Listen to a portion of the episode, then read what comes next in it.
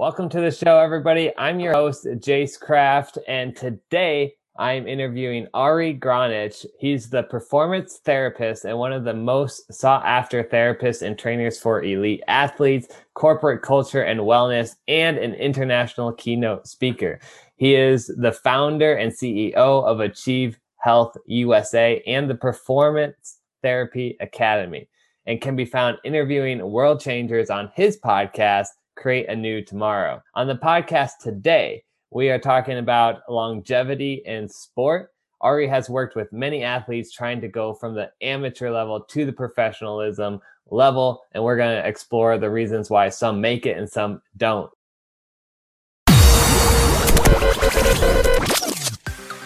You're listening to the Science of Sports Recovery podcast. Each week, we explore how to recover more efficiently from training so you can work out harder and realize your full potential. This is the Science of Sports Recovery Podcast.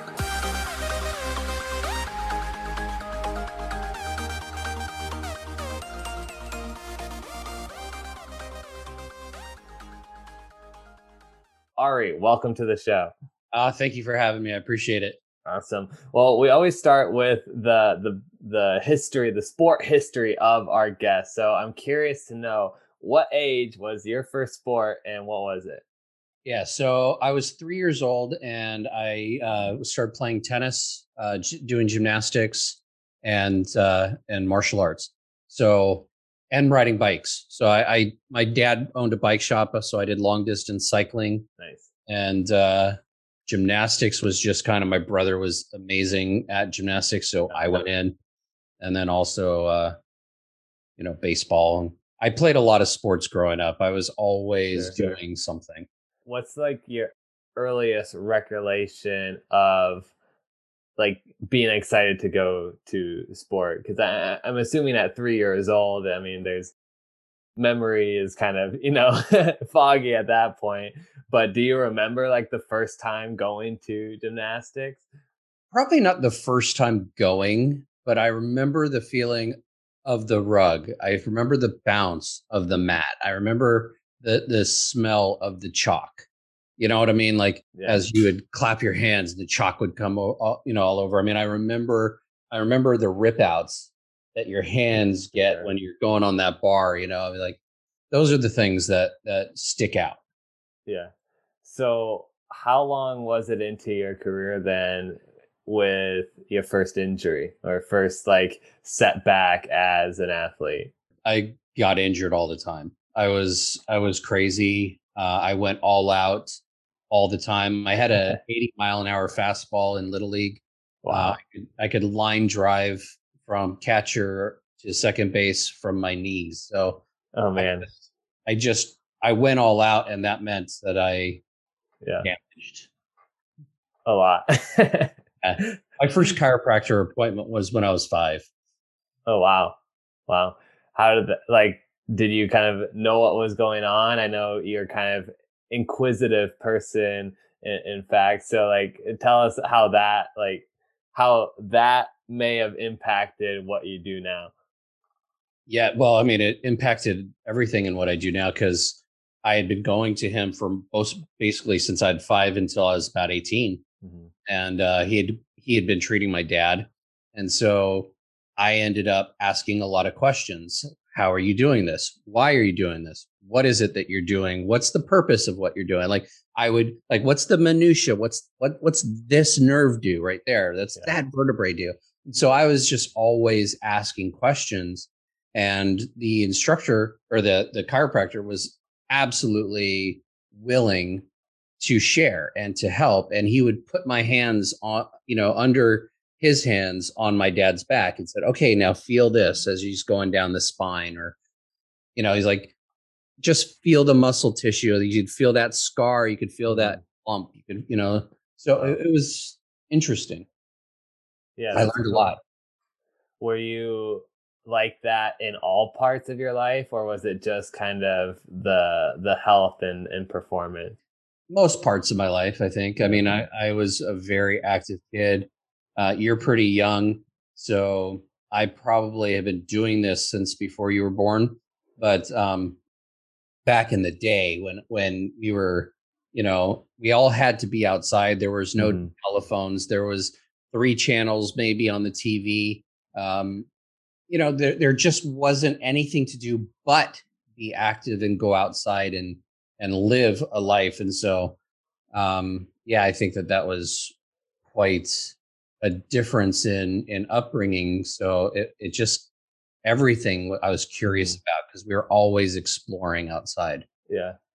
So going back to kind of your early sport career then did you ever have aspirations for uh, you know professional sport or anything like that? Or, or where did you kind of gravitate as you got older in sport?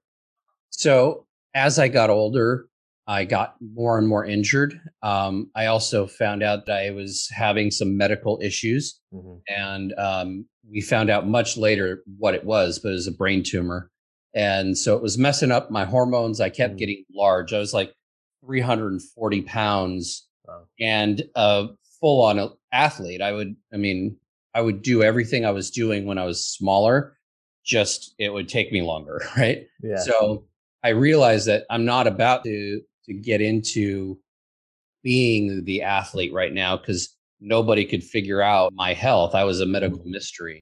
And so instead of doing that, what do you do? You know, like, oh, well, why don't we help people who aren't doing yeah. right? Yeah. why don't we try to figure out how to get healthy? I was 18 i had just graduated high school. We were we went whitewater rafting. I was taking a homeopathic remedy of snake venom which you're not supposed to mix with caffeine. And so if you could imagine whitewater rafting heat stroke, sunstroke, allergies, snake venom, mixing. It's like a perfect storm of yeah. what happened. I went into anaphylactic shock and I ended up dead for 26 minutes. Wow. So by the time the doctors got me back, it was about 26 minutes later. I didn't wake up really until a few days later. And I sat up in the hospital bed and I said, I think I need to be a healer and that's kind of where it started for the journey towards mm. training and um, and doing therapy. I started out in massage school. By my third month, I was running the clinic. Um, because I was running the clinic and my school backed up to the campuses of Intel, Nike, and Tektronix in Beaverton, Oregon, yeah. I said, "Hey, let's start some corporate wellness programs. They don't exist. Let's do it." Yeah. So ended up doing that, and by my fifth, sixth month in school, I ended up at a health fair where I ended up working on Richard Simmons, Victoria Jackson, um, and a couple professional sports players. And a year later, I had been interning with that team, going into surgeries, literally working with their trainers, their doctors, their, you know, I mean, I worked with everybody and I just kind of absorbed and learned and mm-hmm. stuck in the marrow of what they were teaching. So that's how that started. Yeah, that's cool. Uh, I don't want to like just to, to skip over this brain tumor, uh, whitewater rafting, you know, dead um, story here. We're definitely going to get into the, you know, working with elite athletes and, and what you learned there. But uh, so going back, you said it was a brain tumor that was kind of causing a lot of this is did they not find that out until that whitewater rafting incident or was that prior to that that they, they found that out they found that out when i was 24 so is when they actually found diagnosed saw it on the mri they had been mistreating misdiagnosing and etc since i was 12 mm. so i had to be injected into puberty i had breast reduction surgery when i was 14 because estrogen was out of control. Like hormone imbalances are a real thing. And especially in this day and age, like I probably was an early adopter of having hormone disruption. Nowadays, with what's in our food, water, air, etc., yeah. the, the hormone disruptors are amazingly, amazingly bad. Yeah. But nobody knew what it was. They just kept treating me, and it wasn't. Uh, that wasn't what it was until they found the tumor. Like, oh, okay, well, you're basically producing a hormone that's disrupting all the other hormones in your system. Gotcha. So they knew something was wrong at 12. They figured it out at 24. 18 is when you had this whitewater rafting pronounced dead for 26 minutes. Um, what did they, they just not, they didn't figure it was a brain tumor at that point. Um, what did they kind of say at that point? Like, oh, this is, this is it. Just, yeah, that was just the perfect storm of caffeine, snake venom, heat stroke, sunstroke. I mean, it was just like everything all at once, barrage. I went into shock and stopped breathing. So, wow. Okay. And then you're coming out of that.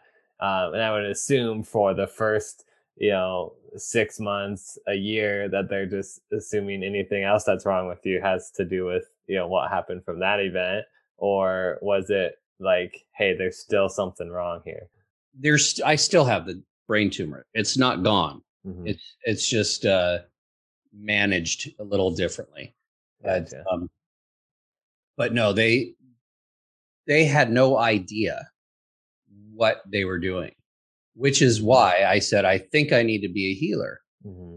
because I was like I've been going to doctors since I was seven for symptoms. So seven, I was getting migraines and hot flashes, basically going through symptoms of menopause, and then 12 and then you know 18 24 so they would have been treating mistreating diagnosing misdiagnosing. So afterwards i went and did a study at oregon health and science university. And um, when i was at oregon health and science university they tested for cushing's. They did all kinds of tests. I was there for like a week. They were taking blood every half hour. And um, eventually the guy came back and said i don't know. I think I need to take your studies to this symposium in Chicago. Man. And so he went to the symposium in Chicago. He came back. He still had no idea what was going on. And so, mm-hmm. you know, it's funny. They people idolize doctors and the medical staff, right? It's just a practice, right? It's not a this is fact. It's a mm. practice. And so we get to learn as we are injured and sick, we get to learn that they don't know really what they're doing. They're practicing what they were taught, and hopefully, what they were taught works. You know. Yeah, yeah, and I think that's a good point. That uh, I think there might be some ego sometimes in the the health industry, whether it be your physical therapist or athletic trainer or doctor, that there's kind of this uh, expectation from society that they have to know what they're you know know what it is and know what they're doing and and know every you know case that comes to them but the reality is we are so unique that uh, you know misdiagnosis and and mistreatment happens all the time. Um, even especially in the athletic world um, you know i i nothing to the extent of you know misdiagnosing a brain tumor but i had had that um, you know something was wrong we couldn't figure it out it extended over 12 months and then finally we got something that worked and that's a really frustrating time for an athlete for a person like when when you finally got the diagnosis of hey this is a brain tumor like i would imagine obviously that's not a, like a good news oh it was um, great but great news. Yeah, because you, you actually can name it then. Yeah. Right. It was great news because it was like, see, it is all in my head. not all in my head. you know, it's like, see, yeah, I'm not just faking it. You know, because when you're a kid and you're yeah, totally. a lot, everybody thinks you're faking to get out of school, to whatever. You're a bad kid, mm-hmm.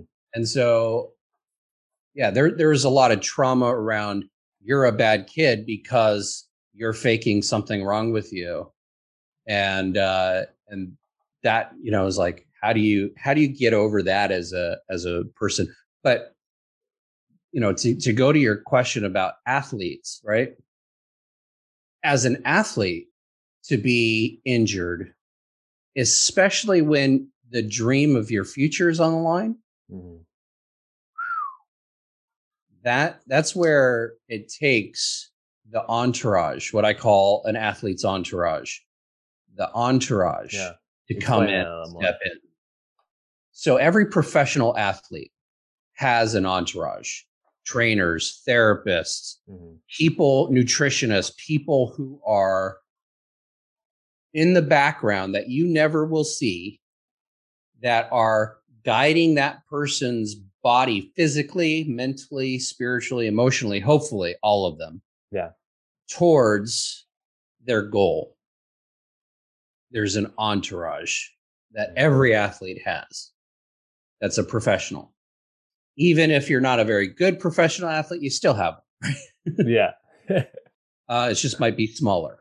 So yeah. if you're a kid who's an athlete and you're being scouted these days in junior high school, mm-hmm. right? And you don't have an entourage, you're going to get injured. You're mm-hmm. going to get hurt. You're going to be suboptimal comparatively yeah. to how you could perform. Right? Yeah.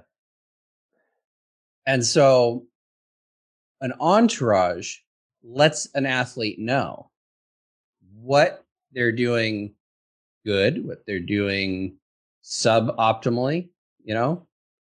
And the entourage, if you don't have that, it's going to take you forever mm-hmm.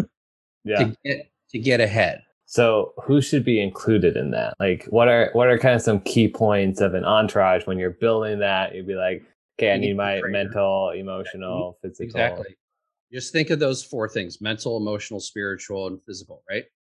So if your mind ain't right, your body will never listen to you. Mm. Okay. Yeah.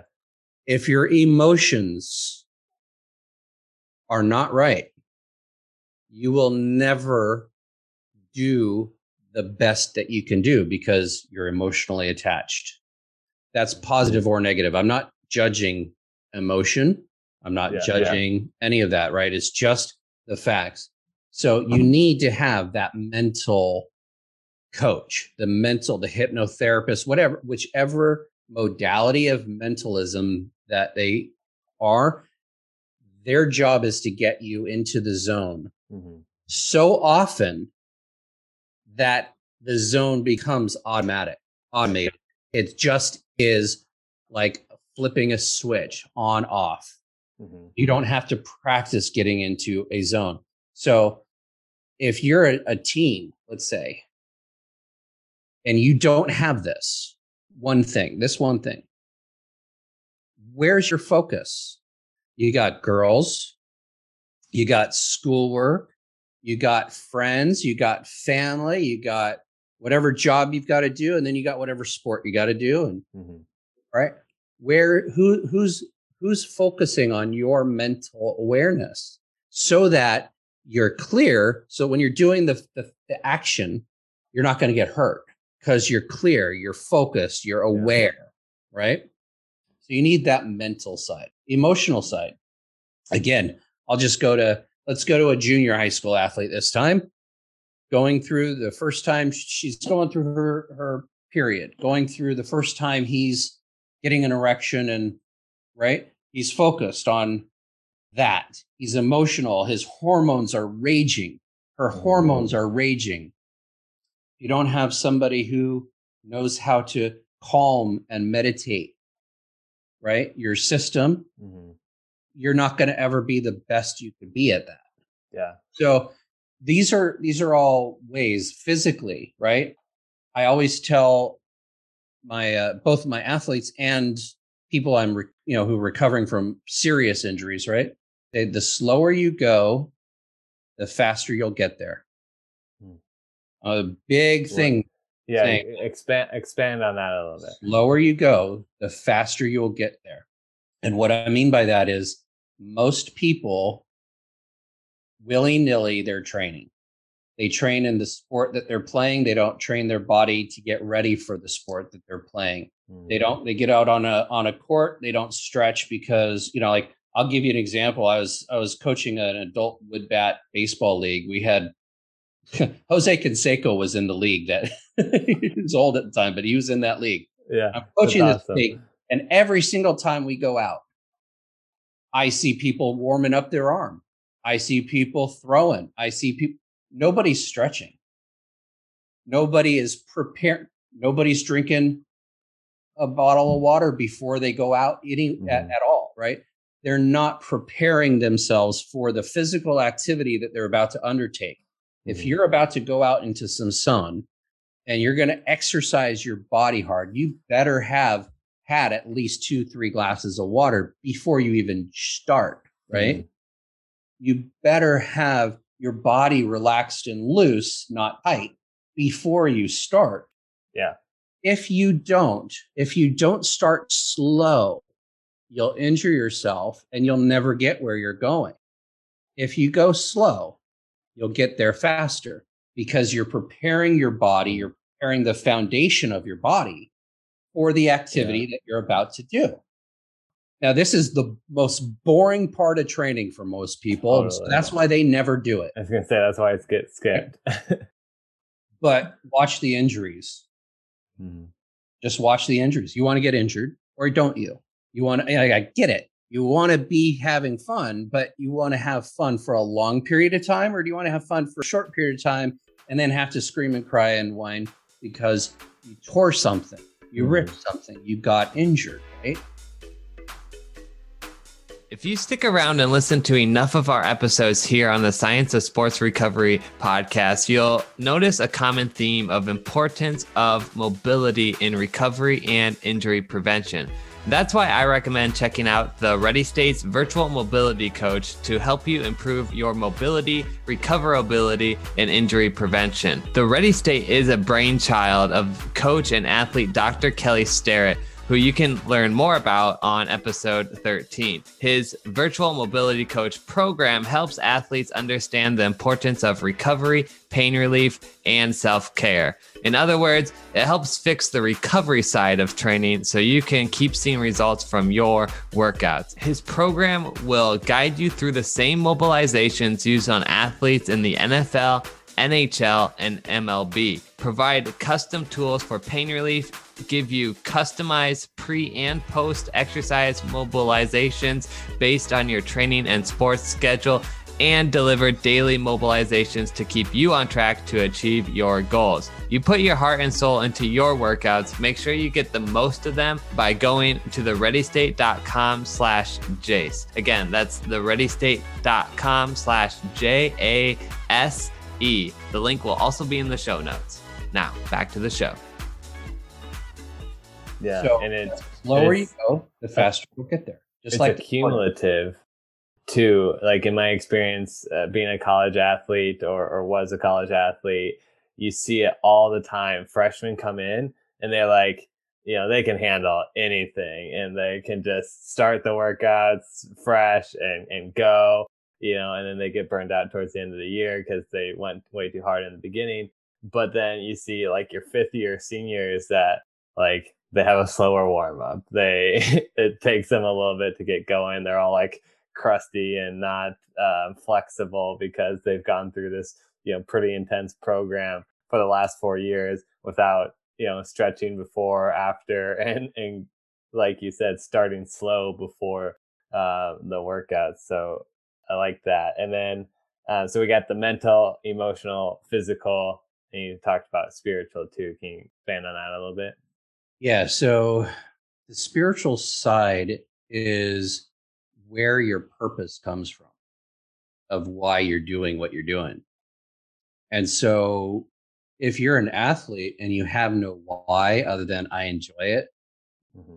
you're probably not going to get as far as you could get, right? if you had a why, a reason to get up, right? You're going to do everything in your power to be the best you could be. So that spiritual side is your why, it's your purpose. It's what is the thing that's driving you forward to do this thing that you're attempting to do, right? You mm-hmm. want to be the best in the world. Why? What about it? And so when you can analyze the why, your spirit goes, Oh, I'm alive for that. That's what I'm alive for. That's what I'm wanting to do.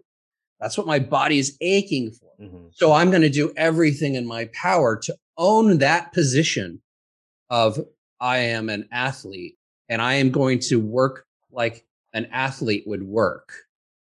right? So it's a job. Treat it like a job. It's not a hobby to be a professional athlete. Even to be an amateur athlete, Olympic, Paralympic, whatever it is, those guys and girls are freaking professional athletes. They may not get paid, but they are professional and they are amazing, but they need that entourage. You know, I, I'll give you a couple examples. Like people used to tell, them, well, why don't you just go be part of a team? Or why don't you just, right? Why don't you just go be a part of a team? And so I had so many clients that would come to me because the team wasn't taking care of them mm, way yeah. they needed to be taken care of. And so they had to seek out others. Mm-hmm. Right. And so that happened with the Braves. That happened with, uh, you know, a lot of athletes would, would go and find outside trainers, outside therapists, because if they're elite, they know what they need. And if they're not getting what they need, they seek it out. Yeah. Right. So that's the other part of it is if you're not getting what you need, if you're not getting the results that you want, there's a question to be asked and a solution to be found. And that's it. You give you ask a question, you get a solution. You ask a question that but you got to ask questions that drive solution answers, right? So it's not like why me? Why did this right? Yeah, yeah. Happened to me. It's, hmm, what was I doing that caused this? Yeah. What did I not do before that I that could have helped me prevent it? Yeah. Right? It's the the curiosity questions rather than the like hopeless questions, right? Yeah. yeah. Exactly. So out of out of those four in the entourage, you know, what do you see is missing the most usually for those that don't make it to professional level or at least very very high level most athletes kind of have the physical side i mean the mental side is is where a lot of injuries come from mm-hmm. the spiritual side and the emotional side are the areas where the drive where the focus where the um the willingness to go above and beyond comes from. And so you could be a natural physical specimen, mm-hmm. right? And never make a gold medal, right? But you might have never been a physical specimen, but you knew what you wanted. You knew how to ask the right questions. Mm-hmm. And you knew how to solve those. And you acted on the solutions when they came and then you assess and reassess, right? Mm. So you act, you make a plan, have a goal, you make a plan, you act on it, you assess, you reassess. Yeah. Again. So that's the difference I think that that most make and most need is that they need that spiritual and emotional side to mm. come along with the mental and physical. Yeah, it makes a lot of sense. It almost boils down to uh, you know that that deeper calling to when it's raining out and you don't want to go run and you go run anyways because you know it's the long term goal that is driving you, not the the short time uh, stuff. And I'm I'm curious to know like you've worked with a lot of elite athletes and you've gotten to know them and their why and what drives them. So you know what are some of the the ones that stick out to you as maybe the most impactful to athletes? Like what whys are more powerful than other whys if you know what i'm saying? Yeah you know there is no specific why that mm. is more or less powerful. Everybody's why has to be self-driven. Sure. So i'll give you an example that one of my athletes that I did a podcast with. So Dominic Arnold. He was a 110 meter hurdler, uh, fastest man in the world at one point. In that, uh, he broke the world record about eh, that far behind the guy who owned it. Gotcha. But he was also the oldest uh, oldest athlete to break. I think it was uh, he did a 12-7 something, uh, you know, 110 meter hurdle. Wow, about 12-7. and uh, he I asked him on my podcast what his why was so the audience could hear it. Yeah. And you know, he grew up in Long Beach, not a very safe or uh, or lovely kind of place to grow up, and uh, unless you're right on the beach. But even so, it's it's a dangerous place, Long Beach.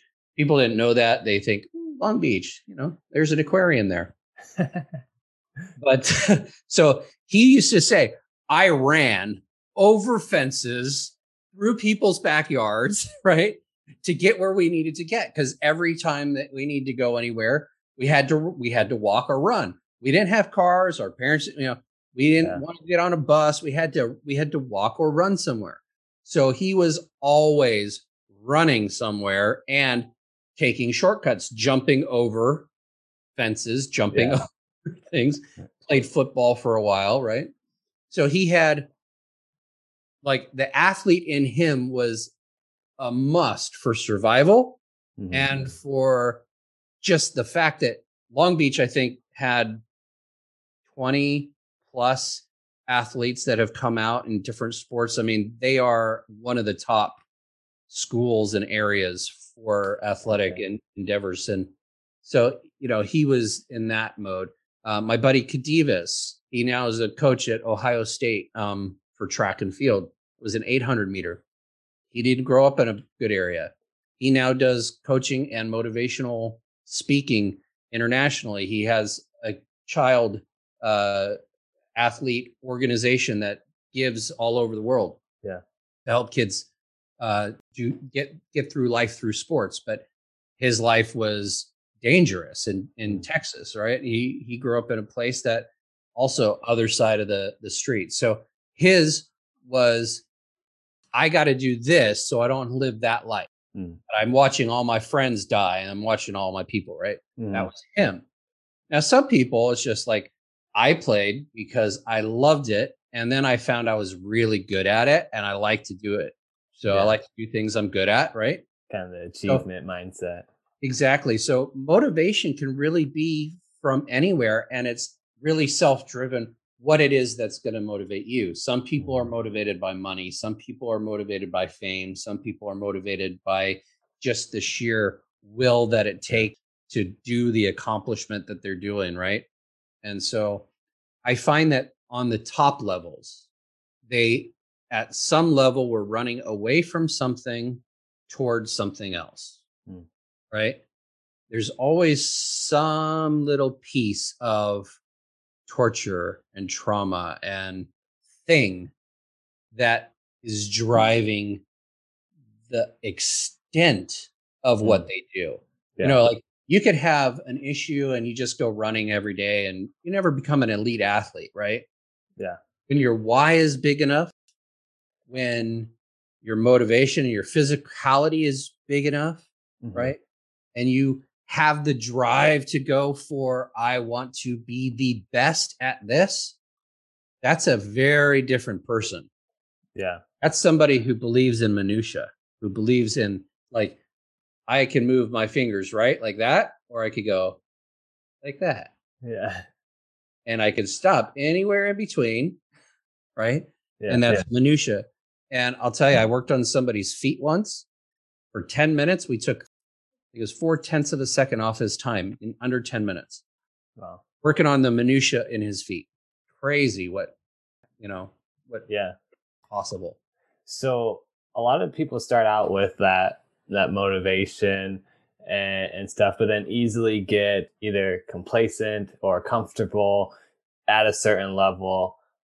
Like what is it that those people were actually running from something that kind of helped them or is it something that they do to remind themselves of you know that emotional tie to their goals yeah so motivation doesn't mean anything nothing yeah ever action means a lot so here's the difference i'm mm-hmm. motivated to do this doesn't mean i'm going to mm-hmm. just motivated because I heard somebody speak and that motivated me. Yeah, yeah. Right? It's not, that is not action. So motivation doesn't mean much of anything. What means something is commitment. And when you have a commitment to something, you embody all the things that it takes to fulfill that commitment. So I'll give you an example. I like examples, right? Yeah, yeah. So trash can. I my job in the house is to take the trash out, right? So I could take the trash, throw it in the street. It's out. Is that owning the job? No. Okay. So I could throw it out, put it into the trash bin, hmm and I could leave it on the side of my house forever in the trash bin and then let it overfull, right? That is that owning the commitment of your job, of the thing that you said you wanted to do. No. I could put the bag, another bag, back into the trash can that I just took out, and I could leave it in the middle of the room, right? I Yeah. could, I mean, I could go on. I could not clean the trash can before I put in the bag. I could just leave it all fly ridden. What, when you own what your commitment is, hmm you have to become all the things necessary in order to fulfill that commitment. If you want to be the CEO of a company, you have to learn to lead. You have to learn to be organized. You have to, right? These are Yeah. all things that you're committed to doing. And then you create that action plan. So it's not motivation, it's commitment, action plan, assess, reassess, do more, Mhm. act, right? Yeah, yeah. Same thing in sports, same thing in life, same thing everywhere. Motivation means hardly a thing. Commitment means everything. Because once you you could commit to a habit or you could commit to an addiction, right? Yeah, Either way, you're committed. yeah. Which one do you totally. want? I totally agree with you. I I I think motivation is fleeting, um, and it's not a good indicator because there's some days that you're highly motivated, some days that like you're as motivated as a rock, you know. Um, but it brings up a point where commitment, like you can only make so many commitments because commitments take time, and I see Careful this commitments. Yeah, and I see this a lot, especially in college athletes, that they make a lot of commitments, um, sometimes without realizing, you know, they're making commitments, but sometimes just because they want to, to fit in. But uh, I find the more commitments you make, the less successful those commitments are in maybe not in total if you'd add them all up as a lump sum, but like each individually, you're not going to get as far um, you know, for example, you could go to, uh, you know, I, I went to college and I, I ran a, a 419 mile in high school. Uh, I went to college like that was my focus. That was my commitment is for to running. Um, I didn't really get involved in anything else in college besides running. And you know, I ran a 410 mile, and then I had some issues um, that caused me not to get any faster. But there was athletes that come in faster than me, or at least as fast as me, um, and would never get back down to a 419 mile. And think about like, well, why? Well, they're in choir, they're in drama, they're in you know school council, or or they're going out with their friends because they're committed to this friend group or whatever. Um, you know, so I think there's there's something there too to limit commitments. Right. Well, that and with stuff like that in college, I find that it's a lot of ignorance, you know, both in the coaching staff, even at D1 schools. Like I had a client who was a pitcher, had a 94 mile an hour fastball. He was recruited in uh in junior no he was recruited his soph- his freshman year of, of high school um to a d1 school went to the d1 school i had been treating him for a few years goes to the d1 school and immediately gets a tommy john injury so right Yeah. he lost his career not only did he lose his career from that but he went to eastern florida state which local community college and played there for a little bit until COVID happened and he couldn't play his senior year. So he lost an entire lifetime because he had been training since he was five years old, right? To be a professional baseball player. And going back to our early conversations about injury, right? Mm-hmm. His coach didn't know how to train him. And he did not know how, as a high school or a college athlete, to say no to his coach, to say no to the trainer who's telling him to do things that he shouldn't be doing. Totally. right? So that's the other side of it is the entourage, the selected entourage, not the one that comes with, you know, the team, so to yeah. speak. The selected entourage has to has to be willing to be wrong, willing to say, "Oh, what what is that that you're telling me?" Okay. Okay, I mm-hmm. got it. Your arm is hurting. I probably shouldn't be telling you to lift 500 pounds with it. Yeah. like you know there there's there's certain parts of common sense that get lost in translation because mm-hmm. coaches teachers people not athletes themselves or they just simply are are using old school methods that have been outdated for a while totally. and they're not up to date that yeah. goes for anybody in medicine exactly i mean what you just said there kind of embodies like why I do this podcast because uh, you know other, we explore topics in on like icing and um, stretching and uh, tart cherry juice and you know the mental side of stuff. Like what what is actually working? What does the science say to science to recovery? Because it's not always what your trainers are telling you. It's not like because like we said in the beginning that medicine is a practice. It's not necessarily always a fact. Um, and some of the things that you know you're diagnosed with aren't facts; they're just guesses. And some of the you know treatment options that they're giving you, they're guesses, and seeing what works and what doesn't. So, like that's why we're here is to keep athletes in the game and in in sport um, long term and stuff. So I I, I'm loving our conversation. I wish it could go on and on forever. However, uh, we don't want to have you know like a four-hour episode for our uh, audience here. So uh, we're we're gonna wrap up time. my, my longest is two and a half hours. gotcha. Uh, yeah, I think the the listeners here are are used to that uh, 50 to 60 minute kind of range here. So um, I, I want to just wrap up with a couple of things. One, we'll we'll get to where people can you know find out more about you if they want to work with you, uh, those kinds of things, and then um, just like on on your closing thoughts when it comes to recovery, like it, the mindset around recovery. How should people think of that when coming from an amateur level to professional level?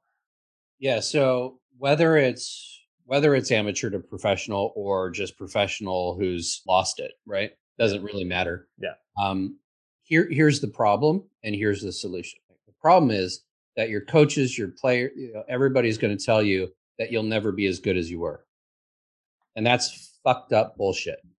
To be really honest, mm-hmm. okay. I'll give you an example. Mitch Kupchak, Gary V, right? Over there at the Lakers. Yeah. Kobe gets injured, injures his knee.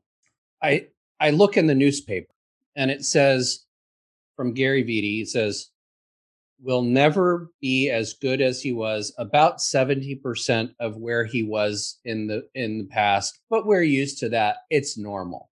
This is the fucking head trainer for the Lakers for 20 something years. Mm-hmm. Right? Pissed me off if you couldn't tell, right? Because yeah. he could have been 150% of what he was before he retired and died, right? Yeah. And so I lived like 10 minutes from their training facility. Yeah. So I went down there and I talked to Mitch Kupchak and I said, this is, this is, this is horrible. like, yeah. like you're telling a, a professional athlete whose livelihood is is like required to be on that court. Yeah. That he'll never be as good as he was. How many other people have you done that? Right? Mm-hmm. And so you extrapolate that out to amateur athletes. So I worked the Paralympics in Greece. Mm-hmm. I love the Paralympics because people come in and they'll take off a leg or take off a limb. You know, it's like, yeah, yeah. it's just cool. And you watch all of them in one place, and it's just cool. But you know these guys are are damaged goods they've been told their entire life that mm-hmm. they'll never be able to do anything and in some of the countries that they're from they literally are ostracized out of the community. They're not allowed to be in the public eye because of it's not Special Olympics, it's just Paralympics. I mean, these guys are blind, you know, paralyzed. So I was working on this power lifter yeah. from Iraq, and he had completely paralyzed from his legs, you know, his waist down, only upper body strength. And he had a bullet hole that was shot through his spine during the war. He says to me, he says, American citizen, good citizen. Iraqi citizen, good citizen. Bush, Bush serial killer. right? This is their first Gulf War, but uh, point being that, uh, or the the you know after 9-11, but point being that he was injured. He never got told that he was only going to be a piece of himself. Mm-hmm. He fought to be the best he could be with what he had. And I don't think most people push themselves because you cannot push yourself as far as you're capable of going. Yeah, 100%. You have to have somebody else pushing you. We are not an island. There's always room to push further. And so that's where the entourage comes in. That's where the injury rehabilitation comes in. That's where the mindset comes in. And that's where you get taught and told that you could always be better than you once were and you can always heal from an injury and you can always get better i mean i've seen 50 60 70 year olds with ungodly bodies doing ungodly things that most 20 year olds wish they dreamed of doing yeah and they had been injured but they got to that place as an adult as a wise adult mm-hmm. usually where they stopped the emotional tie to the pain, the mental tie to the I can't. And they said, how do I want the rest of my life to be? The next 40 years, the next 30 years, the next 20 mm-hmm. years. Do I want to do this or, you know, like hobble? Or do I want to play tennis and move and, right? It's all that motivation is what takes you from the injury, not the motivation, sorry, the mentality Mm-hmm. The mindset takes you from that injury to I can do freaking anything. And this injury is only great, not bad, because it's teaching me that. And now mm-hmm. I could take this injury and turn it into my biggest strength. And that's where I think the context of your show should go is is the context is I'm injured, awesome got that over with. Yeah. Now I could get stronger and stop that stuff from happening again by training properly, by thinking in a, in a way that's positive, and by doing things that increase performance and optimization. Mm-hmm. And it all mm-hmm. starts with the questions we ask. Awesome. Well, thanks so much, Ari, for being on the show and, and sharing your wisdom. If somebody is listening and they're like, I need more Ari in my life, uh, where can they connect with you and, and find you? Yes, you can listen to Create a New Tomorrow, the podcast. Uh, you could go to achievehealthusa.com as well. That's my, you know, corporate wellness and, and training company. I also have, um, I don't have the website up for this, but Performance Therapy Academy, it's a certification course that I wrote that literally teaches trainers and therapists to deal with athletes without getting them injured. And it translates over mm. to any kind of patient. But it, I go through literally every process there is, including teaching some of my tips, tricks, and and um, my proprietary training technique that I developed called um, multi-directional resistance stretching. So awesome. Yeah. Cool. Awesome. Well, thanks so much, Ari, for being a part of the Science of Sports Recovery. It was a pleasure having you on. Thank you so much for having me. I appreciate it greatly. All right, episode's over. If you found value in this episode, please consider giving us a review on iTunes. And if you haven't already yet subscribed, do so now so you don't miss any important topics in the coming week. And if you have any questions or suggestions for the show, please send them my way. I am most responsive on Instagram. That's at J Cheese, J A E cheese like the food, or email me directly at jace, J A S E, at scienceofsportsrecovery.com. Talk soon.